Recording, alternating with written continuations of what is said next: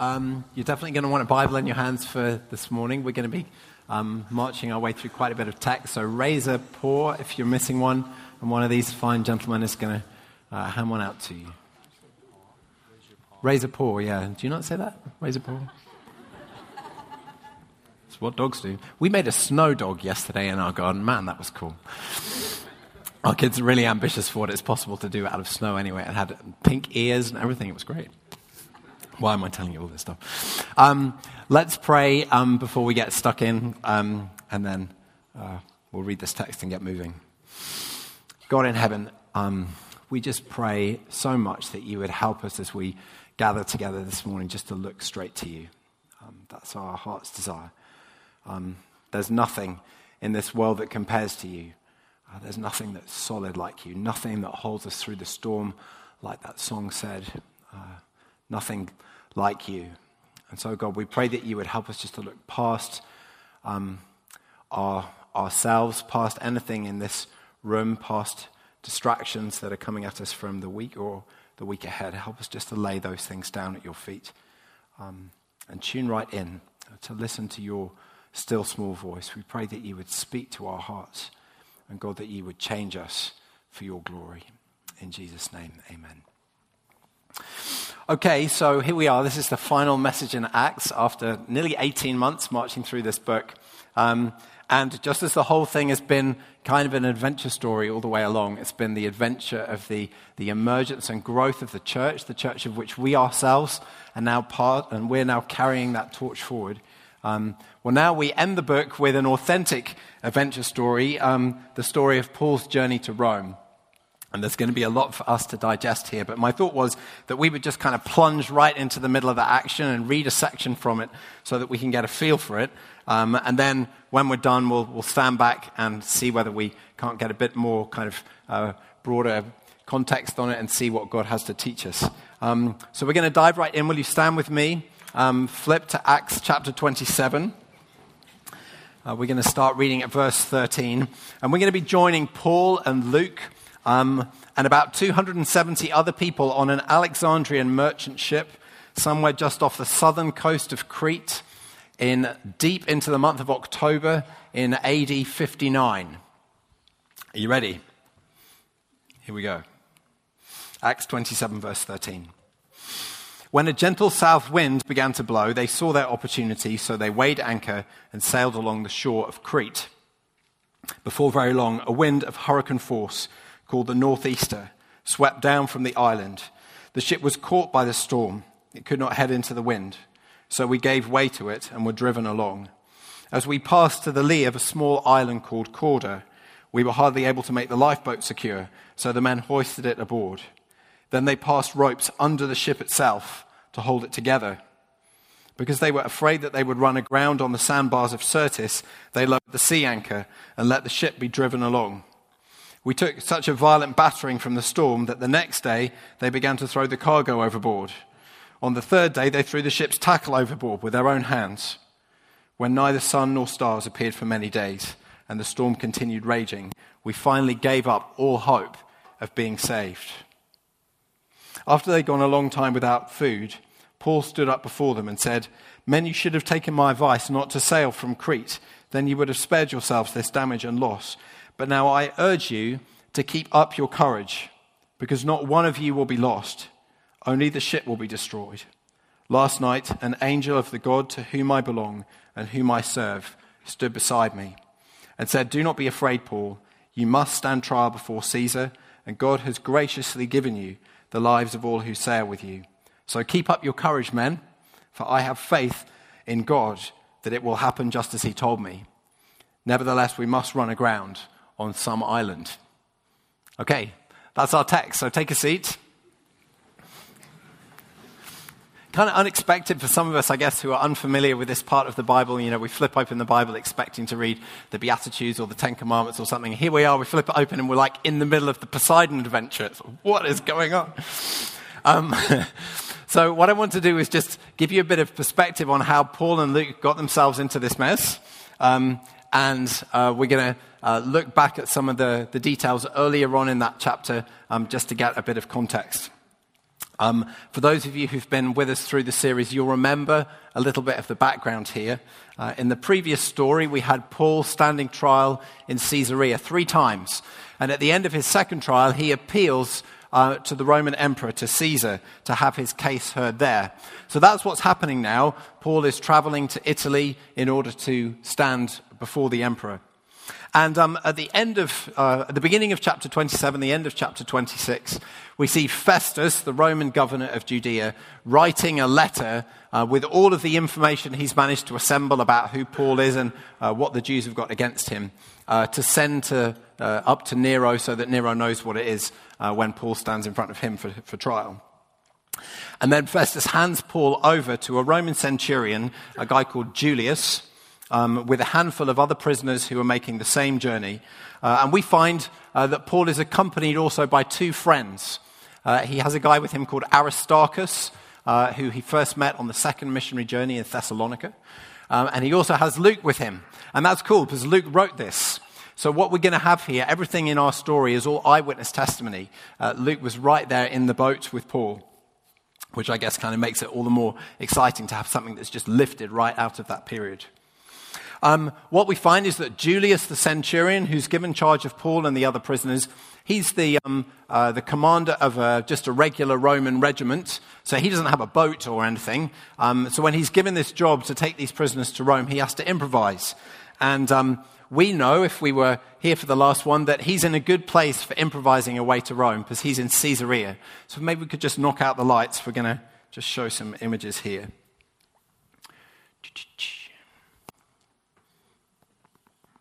Here they come. Fantastic. Okay. So this is the picture we had last time. This is the artificial harbor that Herod the Great built in Caesarea. And you can imagine the scene. We've got Julius up here somewhere on the land. He's given this job, transport prisoners to Rome.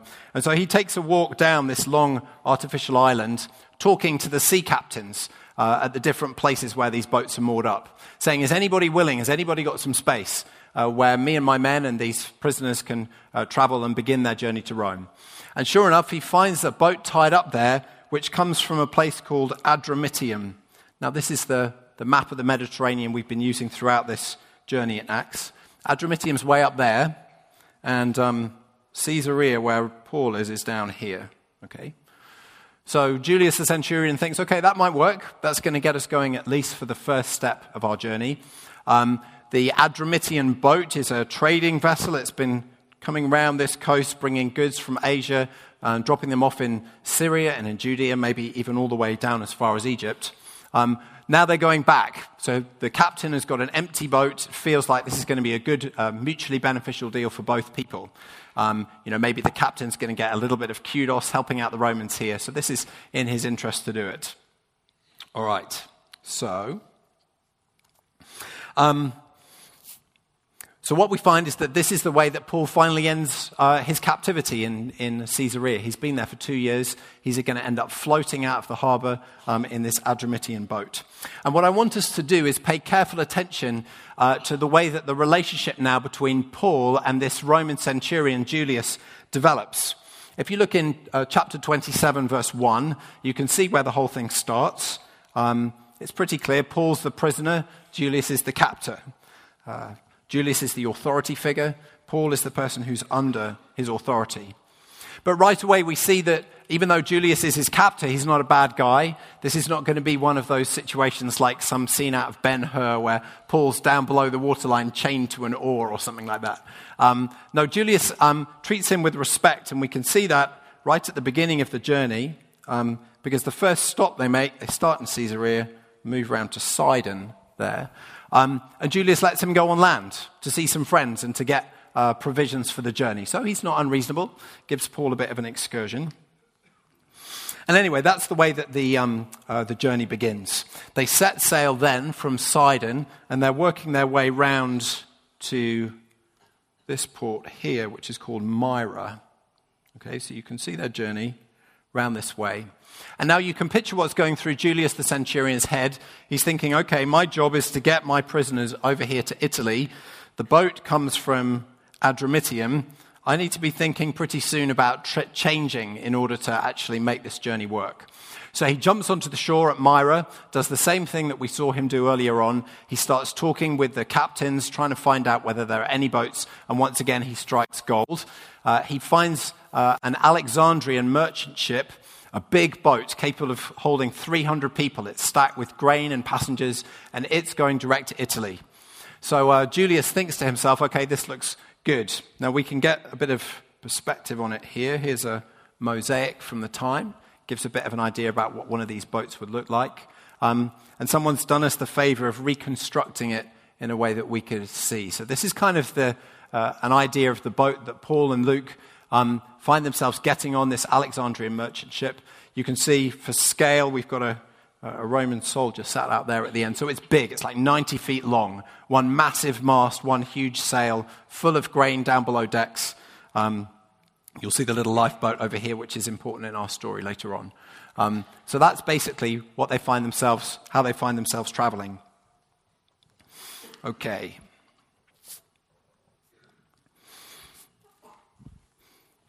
So um, they get on this boat, they leave the port of Myra, heading towards Italy, and this is the point in the story where things start to go wrong. You see, in ancient times, and it's still true now, the Mediterranean is quite a tricky place to be sailing in the winter. The local wisdom said uh, that if you were out on the water of the Mediterranean any time between November and February, you were basically out of your mind. Um, and the reason for that is that the gentle prevailing wind that comes off the north coast of Africa there can very easily just snap round to be this vicious northeasterly gale called the northeaster, it's referred to in our passage. And many boats got wrecked that way. And so basically, the way that things ended up working is that sea kind of traffic and cargo uh, freighting boats across this part of the Mediterranean just stopped in the winter. All the boats would tuck themselves into their nice little winter sheltered ports and then come bobbing out again in March when the weather calmed down. And in the months just before that season set in, so through from September through to November, you had what was known as the risky season. Um, and the risky season is the time when, yeah, you can go out, but you do it at your own risk. Um, and we know from the, the, dates that Luke provides in this text, late October, AD 59, they're right in the middle of that risky season, getting towards the end of it, actually. And we can see the signs of that as soon as they step out from Myra on this new boat. So their first stop, if this is Myra, their first stop is to try to reach a place here called Cnidus on the southwestern coast of Asia. But what happened is that they're trying to go into this headwind all the way, and when they reached Cnidus, they just couldn't actually get the boat into the harbor. They physically couldn't get the wind to get in. So they ended up having to turn around and they're driven south down to a little spot here called Fair Havens on the south coast of Crete. Okay, now Fair Havens isn't a bad place to be necessarily. It is at least a port. You can tie up the boat there. Uh, they were able to get the passengers off, they could have got the cargo off. Um, but the problem with it was that it wasn't a proper sheltered port. Um, it wasn't somewhere they could leave the boat confidently for the winter. And so, what you find, and it's important to the story, is to see that the, the captain and the owners of the boat are now faced with a really difficult decision. Do they decide to sail on and risk the weather and try and get to somewhere where they can get the boat safe?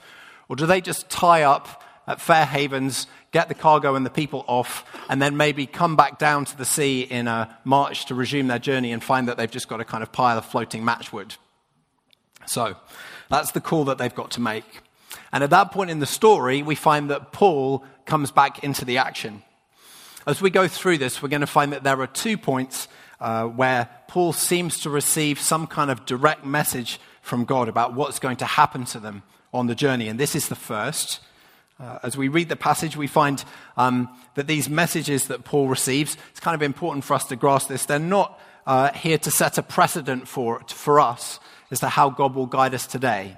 So we see this Paul getting a vision or a dream of where he's going to go.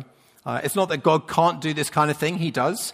But this passage doesn't teach us to expect it. Uh, as we go on, we're going to find that the application of these messages that Paul receives um, is really about trusting the promises that God has already given us in the Bible. And we'll get to that as we go through. But anyway, let's just note for the, uh, for the record here that Paul rejoins the story and Luke gives him, I guess, the equivalent of that great line from Star Wars uh, I have a bad feeling about this.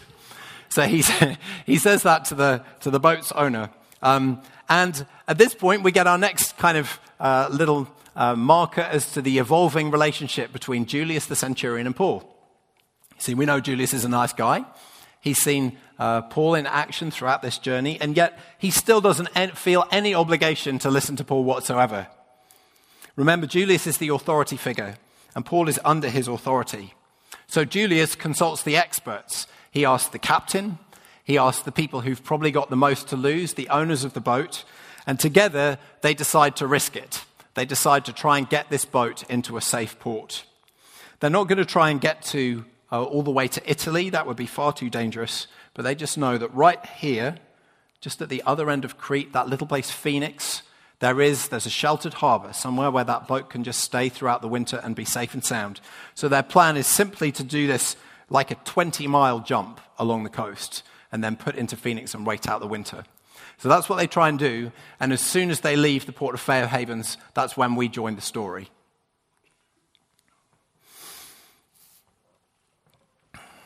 So, what we find is that they get out into the open sea, and the wind did the very thing that every sailor on the Mediterranean feared the most. It snapped round to be that vicious northeasterly hurricane, uh, and immediately um, we find that they're just straight into crisis mode. They're wrestling this boat to try and keep it under the shelter of the island of Crete, but there's no way that they're able to do it, and they just get blown straight out into the open sea. And from this point onwards, for the next 14 days, Luke tells us in the text, uh, our passage turns into something like an extract from a Patrick O'Brian novel. I don't know whether you've seen that great film, Master and Commander, uh, with. Um, who's the guy who's the Russell Crowe, um, with the, where you've got these mountainous seas, you know, stormy black clouds. That's exactly what we're looking at here. Um, we've got a boat um, full of people who are f- just petrified. They've got no idea where they are, uh, no idea whether they might just smash into the coast of North Africa at any moment. Uh, and Luke is able to give us an incredibly vivid account of it because he was actually there.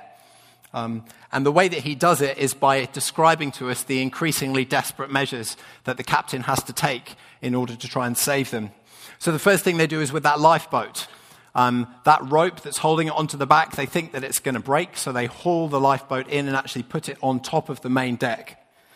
The next thing they did, it, we're told, is that they passed strong ropes under the underside of the ship and the reason they're doing this, they're worried that it's literally going to break apart. And you can imagine that's a kind of high risk move. It involves getting one of your ship hands, passing them the end of a long rope, and throwing them over the side. And they have to dive down, swim under the keel, and pop back up the other side. And then you pick them out of the water, and you do that again and again until you've wrapped rope round the outside of this boat. And you can imagine doing that in a force 10 gale. The next thing they do, we're told that they put out the sea anchor. Uh, and I guess for us, that's just code to tell us now that their rudder is completely useless and they're frantically doing anything that they can to get control over their direction and their speed. Uh, the next thing that we hear about, and now you can see how desperate things really are, they throw the cargo overboard. So now the owner of the ship is basically willing to uh, kind of sacrifice all of his potential gain from this voyage. And the reason they're doing it is that if you've got a ship that's full of grain, it's heavy. Uh, and as the seas get really big, if, if the boat ends up standing with the, the prow on one wave and the stern on another wave and the air in the middle, it could just snap in the middle. So they're trying to reduce weight and they throw all the cargo over. And then finally, we're told that they throw the ship's tackle overboard. And what that means is they actually sawed the mast down.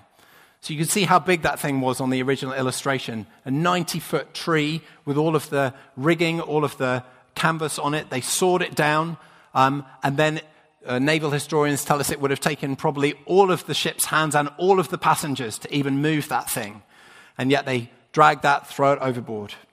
So you can picture maybe the scene now if you were there. You've got the, the waves plunging up and down, the storm raging all around you. You can't hear yourself think. Uh, you're cold. There are people who are probably injured by some of this kind of uh, flying debris. Um, you're drenched, you're cold. Can't even uh, hear the words of the captain ordering you around. Uh, Luke sums it up pretty well, I think, in verse 20, when he says, When neither sun nor stars appeared for many days, and the storm continued raging, we finally gave up all hope of being saved. But then at that moment in the narrative, we see kind of interesting switch in the story. I said there are two points in this whole thing where Paul hears something directly from God about what's going to happen. Well, right here at the height of the storm, we find it happens for the second time. In the night, when the boat's being lashed back and forth by the waves, an angel comes and stands next to Paul and tells him not to be afraid.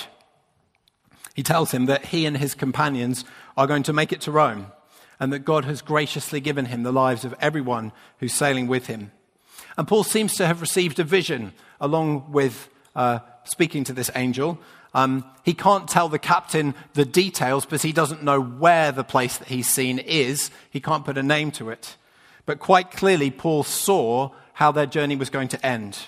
He saw an island with a sandbar and the boat run aground on the sand. And he saw that every person on the boat would get to the shore alive. Now, there are quite a few things for us to notice in this section of the text, the piece that we read.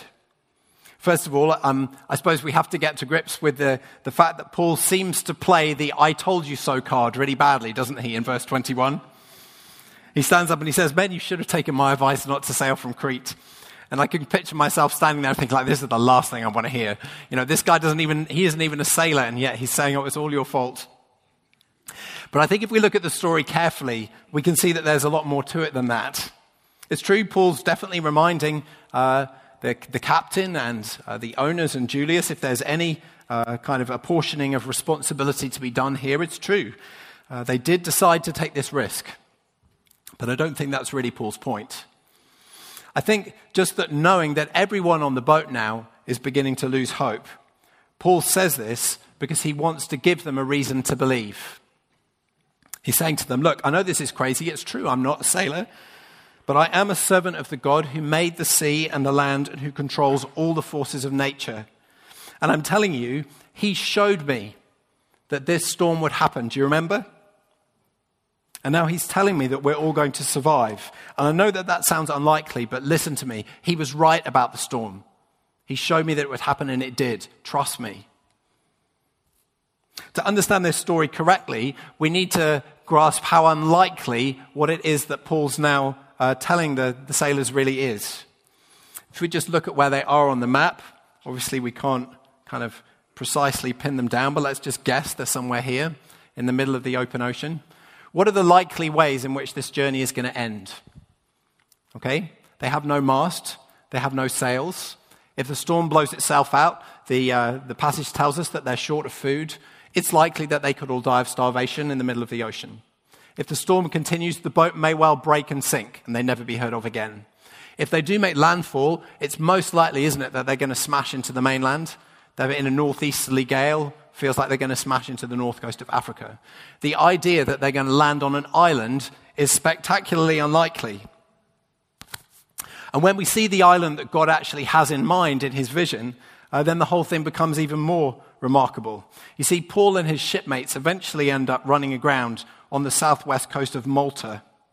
Malta's just there, okay? Now, um, perhaps there's a good reason why God didn't tell Paul the name of that island, because this is what the southwest coast of Malta looks like.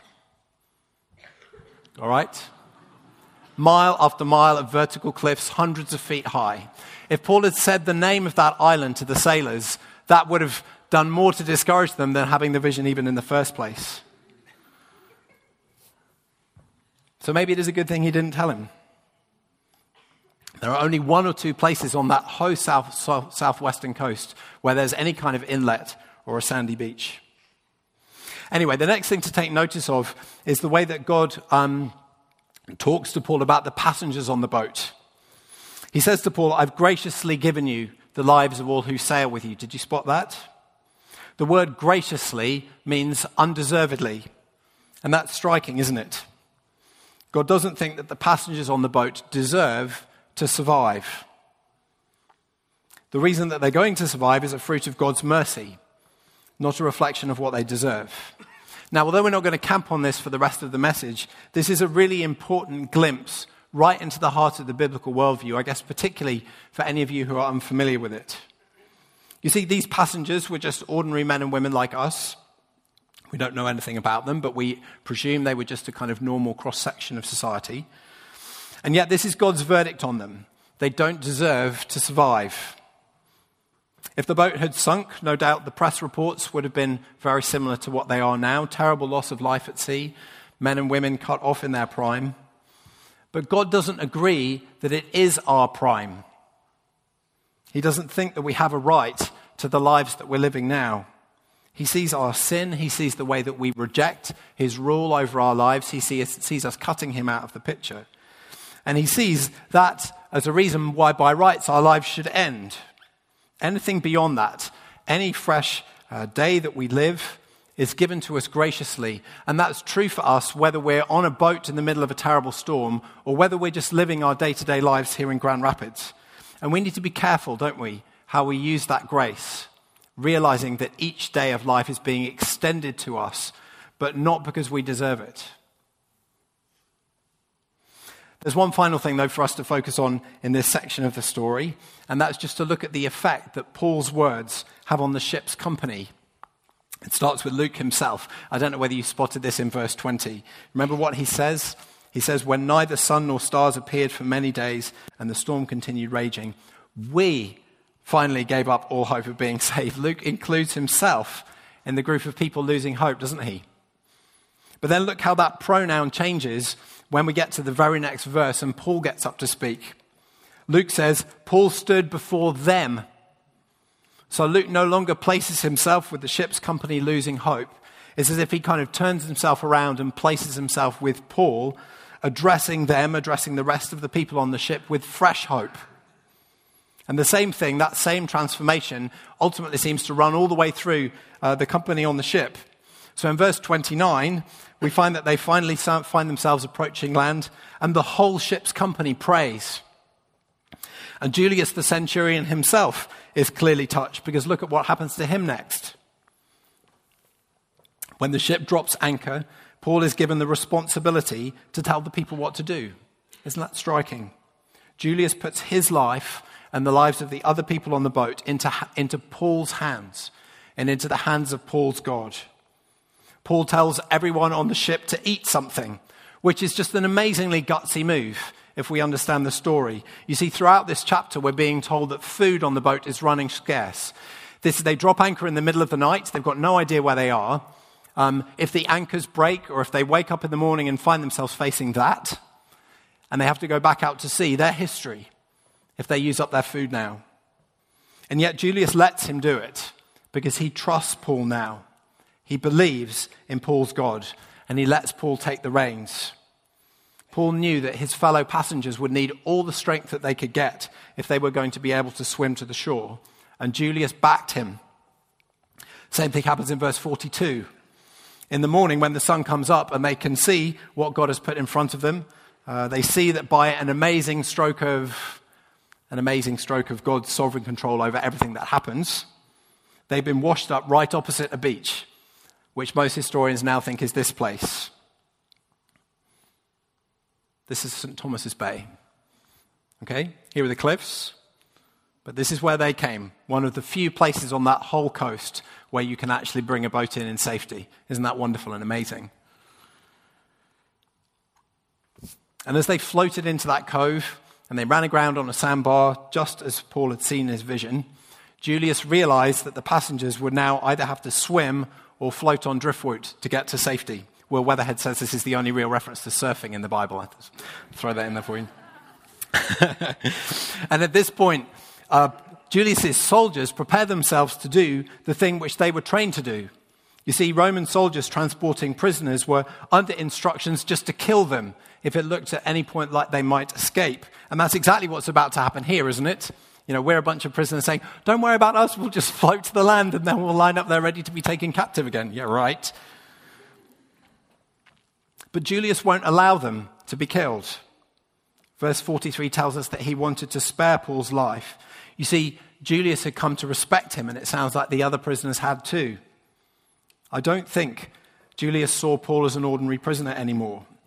Julius heard the promise that Paul brought from God to the passengers on the boat, unlikely though it seemed, and he believed it. And so he spared Paul's life, and all the prisoners made it safely to the land and allowed themselves to be recaptured. So, what does all that teach us? Well, I think that answer is a lot. We can flip the lights up now, John, thanks. Let's start with the big picture. Did you notice as we went through that the, the, the, story began with the cast of characters stratified by human categories? We had passengers, prisoners, centurions, sailors, soldiers, each with their own areas of expertise and authority. But now look how the story ends with people stratified only by God's categories.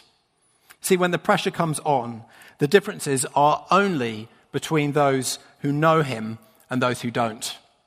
The Bible teaches us that ultimately our lives and all history will end like that. The only ultimately relevant category in human life is whether we do or don't know the Lord. You see, life has got a way of finding us out. The things that we think are the important items uh, am I healthy? Am I attractive? Am I successful? Do people like me? Do I hold an important position of responsibility? Those things can't help but show us how fragile they are when the pressure really comes on. You know, when life pushes us right out over the edge of our own capabilities, we find that nothing, no one, except the living God can actually hold us at that point. But if we do know Him, if we do know the living God, then things are different. Just look at how that uh, relationship with God affected Paul in this story. See, Paul became a priest to the people on this boat, didn't he? It's almost as if he was God to them. He brought them truth from God. He cared for their physical needs, where most of them were kind of too scared out of their minds to even be thinking rationally about looking after themselves. God enabled him to rise above the fray and serve. He could be useful because he was spared the burden of panicking. He knew that God was in control, so he could serve these people effectively. And there's a profound challenge for each of us there, personally, I think. This is a text that should make us ask Am I like him? Am I living such a transparently God dependent life that other people can see something different in me? Can they see that I'm unfettered by the world and that I'm tied to something which is completely unshakable and unsinkable? Am I close enough to any non Christians that they can see that God has his hand on my life? And maybe that they would uh, reach out for that and want that for themselves as well. Can my children see that? Do I let them? Can my friends see it? Do I let them? And does it draw people into my orbit and draw them into the orbit of the God that I serve? Am I being a priest like Paul was to my neighbors and to my neighborhood? Because we better believe that all across the street corners where God has placed us, wherever those are, whatever those look like, there are people who are adrift in the storm. And in those situations, I think God wants us uh, to step up and be Paul to those people. But that's not all that we have here in our text today. After the shipwreck and after their dramatic escape um, uh, from uh, the wreck, uh, we find that um, Paul and his companions ended up spending three months on the island of Malta. And that makes sense, doesn't it? We know that all this happens in AD 59 no more shipping happening until February, uh, so they're stuck there. And Paul, although he's still a prisoner, gets a bit of a respite here from being dragged from place to place by the Romans. Um, and he's able to get some opportunities for ministry on the island. And it's kind of nice. It's almost as if Paul's uh, going back to the way that his missionary service began. I don't know whether you remember the first missionary journey with Paul and Barnabas. When they set out, they found themselves unexpectedly on the island of Cyprus. Um, and God opened up great opportunities for them there, and they witnessed before uh, the governor of the island. Well, the same thing happens here.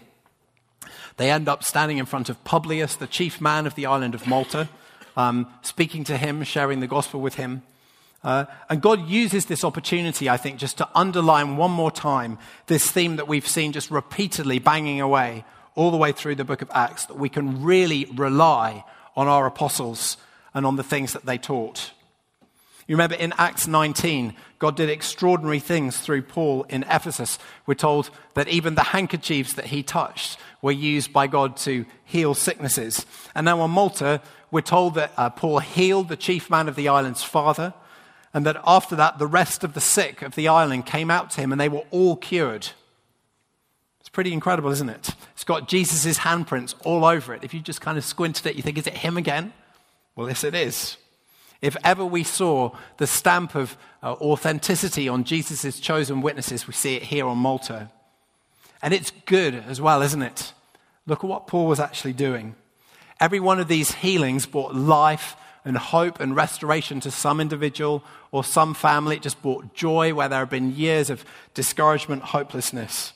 And so it's as if Jesus is saying, Look, you may be taking my apostle to Rome because you think his influence is so toxic that the only solution is to lock him up and take away his life. But look at what my work is achieving in him and judge for yourselves whether right is on his side or yours. And we can see that that's what was in Luke's mind when we move into the next section of the text with a little detail that he includes. When they finally leave Malta in the march, uh, Luke tells us that they left on a boat in chapter 28, verse 11, that has the twin figureheads of the Roman gods Castor and Pollux carved into it. Now, why does he bother to tell us that? Well, Castor and Pollux were the deities responsible for protecting the innocent and punishing those who made false accusations in court. That's kind of striking, isn't it? That's the banner under which Paul is finally going to arrive in Rome. If you run that to the present day, it would be a, a, like someone arriving for a Supreme Court hearing in a boat called the SS Vindication. Everything about Paul's stay on Malta and this final journey to Rome just shouts God's verdict on the situation. The Jews and the Romans were saying, He's a troublemaker, he's a deceiver, he's a convict. But God said, He's my messenger. He's my ambassador. He's my son.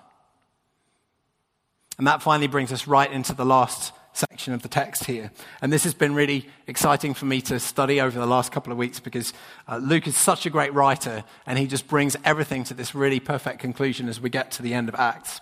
The story of what happens is fairly simple.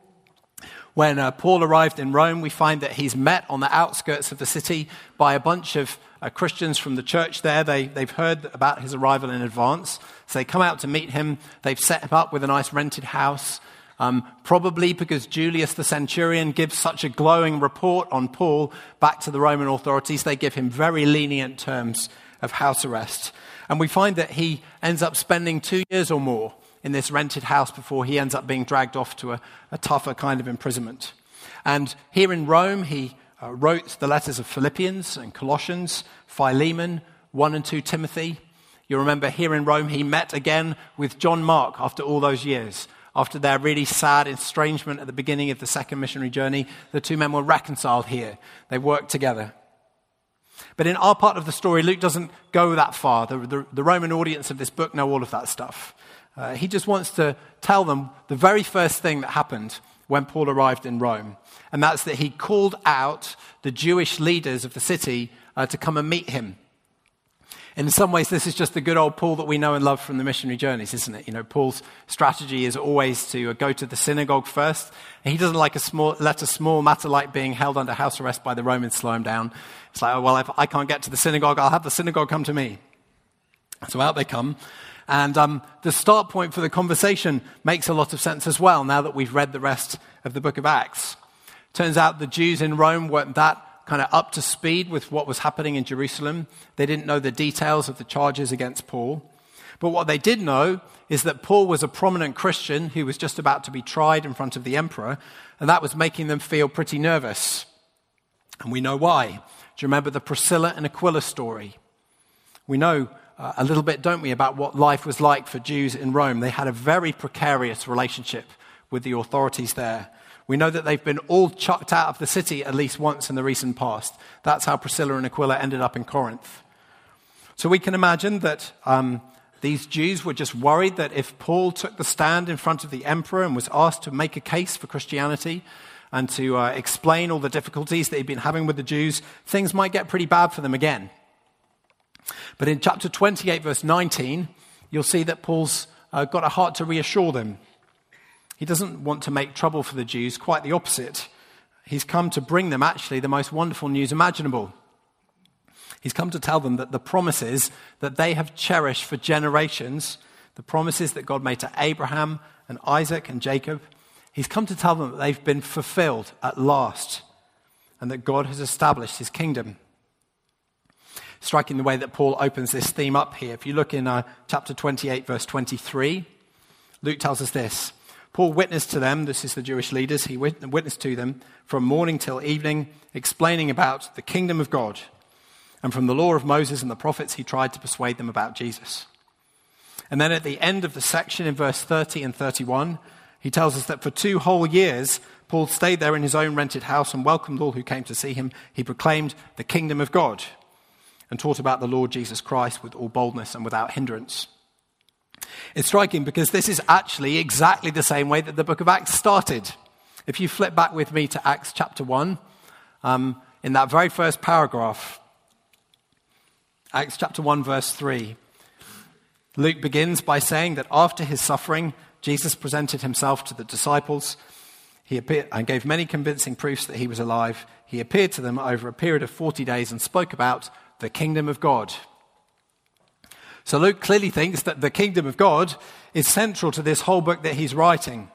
And clearly, that message was weighing really heavy on Paul's heart as he was getting close to the end of his ministry. But what actually is it? What is the kingdom of God? Well, Luke himself provides the answer. In Acts 1 3, he tells us that the kingdom of God was the major subject of Jesus' teaching during the last 40 days that he spent with his disciples after the resurrection. Well, we have an account of those 40 days, don't we? The Gospels give us that, one of them coming from Luke's own hand. So if you turn to that now, go to Luke 24 and look, what did it look like for Jesus to be teaching about the kingdom of God? Luke provides us just with two vignettes. One of them is Jesus on the road to Emmaus, and the other one is then Jesus teaching the disciples in the house where they were staying in Jerusalem. And those two stories have something very common, very, very clearly in common. Just, just listen to it. On the road to Emmaus, you'll remember we have Jesus meeting his two followers who've kind of trudging disconsolately away from Jerusalem, having witnessed the crucifixion, believing that all of their hopes in Jesus had been misplaced. Uh, they hadn't heard that Jesus had risen from the dead. Uh, but now, uh, embarrassingly, without realizing it, they find themselves actually walking with Jesus. So they start talking and they tell their unknown traveling companion just how terrible life is and all the dreadful things that they've seen and how sad and disillusioned they feel. Oh. Um, and then in chapter 24, verse 25, Jesus says to them, How foolish you are, and how slow to believe all that the prophets have spoken. Did not the Messiah have to suffer these things and then enter his glory? And then, beginning with Moses and all the prophets, he explained to them what was said in all the scriptures concerning himself. Then later, Jesus comes to the disciples where they're staying. He shows them his scars. Uh, he eats some food to prove to them that he's really risen from the dead. And then in verse 44, so this is Luke 24, verse 44, he begins exactly the same conversation with them that he's just had with the uh, disciples that he met on the road to Emmaus. Everything that you've just lived through, says Jesus, these are the things I told you while I was still with you. Everything must be fulfilled that's written about me in the law of Moses, the prophets, and the Psalms. So that's what Luke had in mind when he wrote Acts 1 3. When he tells us that Jesus appeared to the disciples over a period of 40 days and spoke about the kingdom of God, he's telling us that Jesus spent his time opening up the promises of the Old Testament that pointed to him. So that's it. The kingdom of God is the entire expectation that the Old Testament raises for the Messiah and for all that God planned to accomplish through him. It's the testimony of the history of Israel. It's the testimony of Israel's prophets that God would not let sin have the ultimate victory, that he would redeem the world, that he would restore Eden. The kingdom of God is the amazing, unbelievable, too good to be true promise that God planned to buy back his special people, to live in his special place, so that they could experience the blessing of his presence and his rule over them and be a blessing to the world. That's the story uh, sorry, that's what the story of the people of Israel foreshadowed. That's what Moses and the prophets foresaw. And that's what Paul has in mind here as our, in our um, text in Acts 28. Just read that last part of uh, Acts 28, verse 23 with me again. Acts 28, 23. Paul witnessed to the Jewish leaders in Rome from morning till evening, explaining about the kingdom of God and from the law of Moses and from the prophets, he tried to persuade them about Jesus. So, do you see how all of that dovetails together? So, as the book of Acts closes, can you see that Paul is summarizing now the whole story as the fulfillment of this promise of the kingdom of God? And now we hear him challenging his Jewish audience, and through Luke, challenging us to put our hope in that promise. And in God's providence, the events of the shipwreck that we've just read about provide us with the perfect illustration of that challenge. You see, in chapter 27, an unlikely sounding promise was offered to the passengers on the boat, wasn't it? They were, though they were floating adrift in the middle of the Mediterranean with no idea where they were, God promised them that they would run aground on an island. And that even though that island was ringed with cliffs, they would find the one spot where there was a bay and there was a sandy beach and safety. It sounded incredibly far fetched to the people who heard it, but God fulfilled that promise not one person on that boat was lost. But now in chapter 28, an unlikely sounding promise is being made to us. Paul is trying to persuade us that the entire weight of the expectations of the Old Testament, the hope that one day human suffering will end, the hope that our sins, all those things that weigh on us, that haunt us, that they can be forgiven and wiped out, the hope that one day we will be raised from the dead Paul wants to persuade us that all these hopes are met in his master, the crucified carpenter from Nazareth. And like the promise that God made to the people on the boat, all that can sound a bit far fetched, can't it? It can all seem about a bit abstract, a bit non specific, a bit optimistic when we're being blown here and there by the storms of life. And when we're looking forward to the prospect of death that maybe just looks to us like a wall of uninterrupted cliffs but just like the promise of safety that God spoke to the sailors, the promise of the kingdom of God is unlikely but true. In God's hands, life will ultimately teach each one of us the same lesson that the storm taught Julius. We aren't able to control the risks ahead of us. We aren't able to overcome all the dangers that we will face alone. We're not equipped to navigate our way through life or to come to a safe harbor at the end of it. We're adrift. We don't know where we are or where we're going. But God sees what's ahead of us, and He can bring us to safety. And like the sailors, that faces us with a challenge.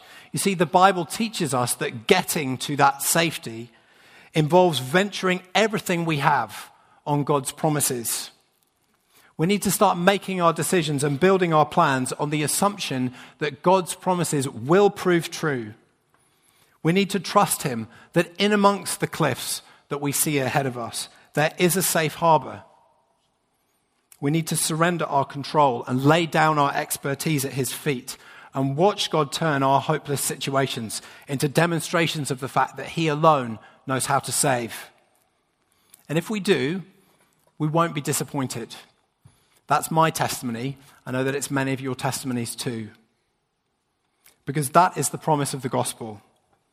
The gospel promises us that beyond the storms of this life, there is a beach and a land and a place where all our tears will be wiped away. It's called the kingdom of God. And the way into it is simply trusting the one who made all of its promises come true, the king of the kingdom, Jesus Christ. Let's pray.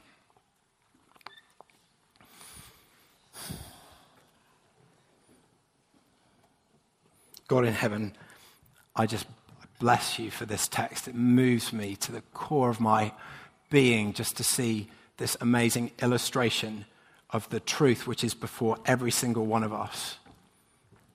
God, that even though it seems so unlikely, and even though we are so lost, whether we know it or not, you can guide us to everlasting safety. You can lift us out of all the wretched mistakes we've made in this life or lift us out of the wretched self dependence that doesn't acknowledge that they exist and bring us into your heaven forever. And God, I pray so much that you would please help every single one of us to latch on to those promises. And God, I pray that for the journey that we're on, that we might be, that we might step up and be priests to the people around us, that we might be spared the burden of panicking. We don't have to. You've got our lives in your hands. And God, I pray that you would lead other people with us into that bay, into that safety, into your arms, into your heaven. In Jesus' name, amen. Neil, just a second. I, I just, I'm just sensing here. Uh, um, don't leave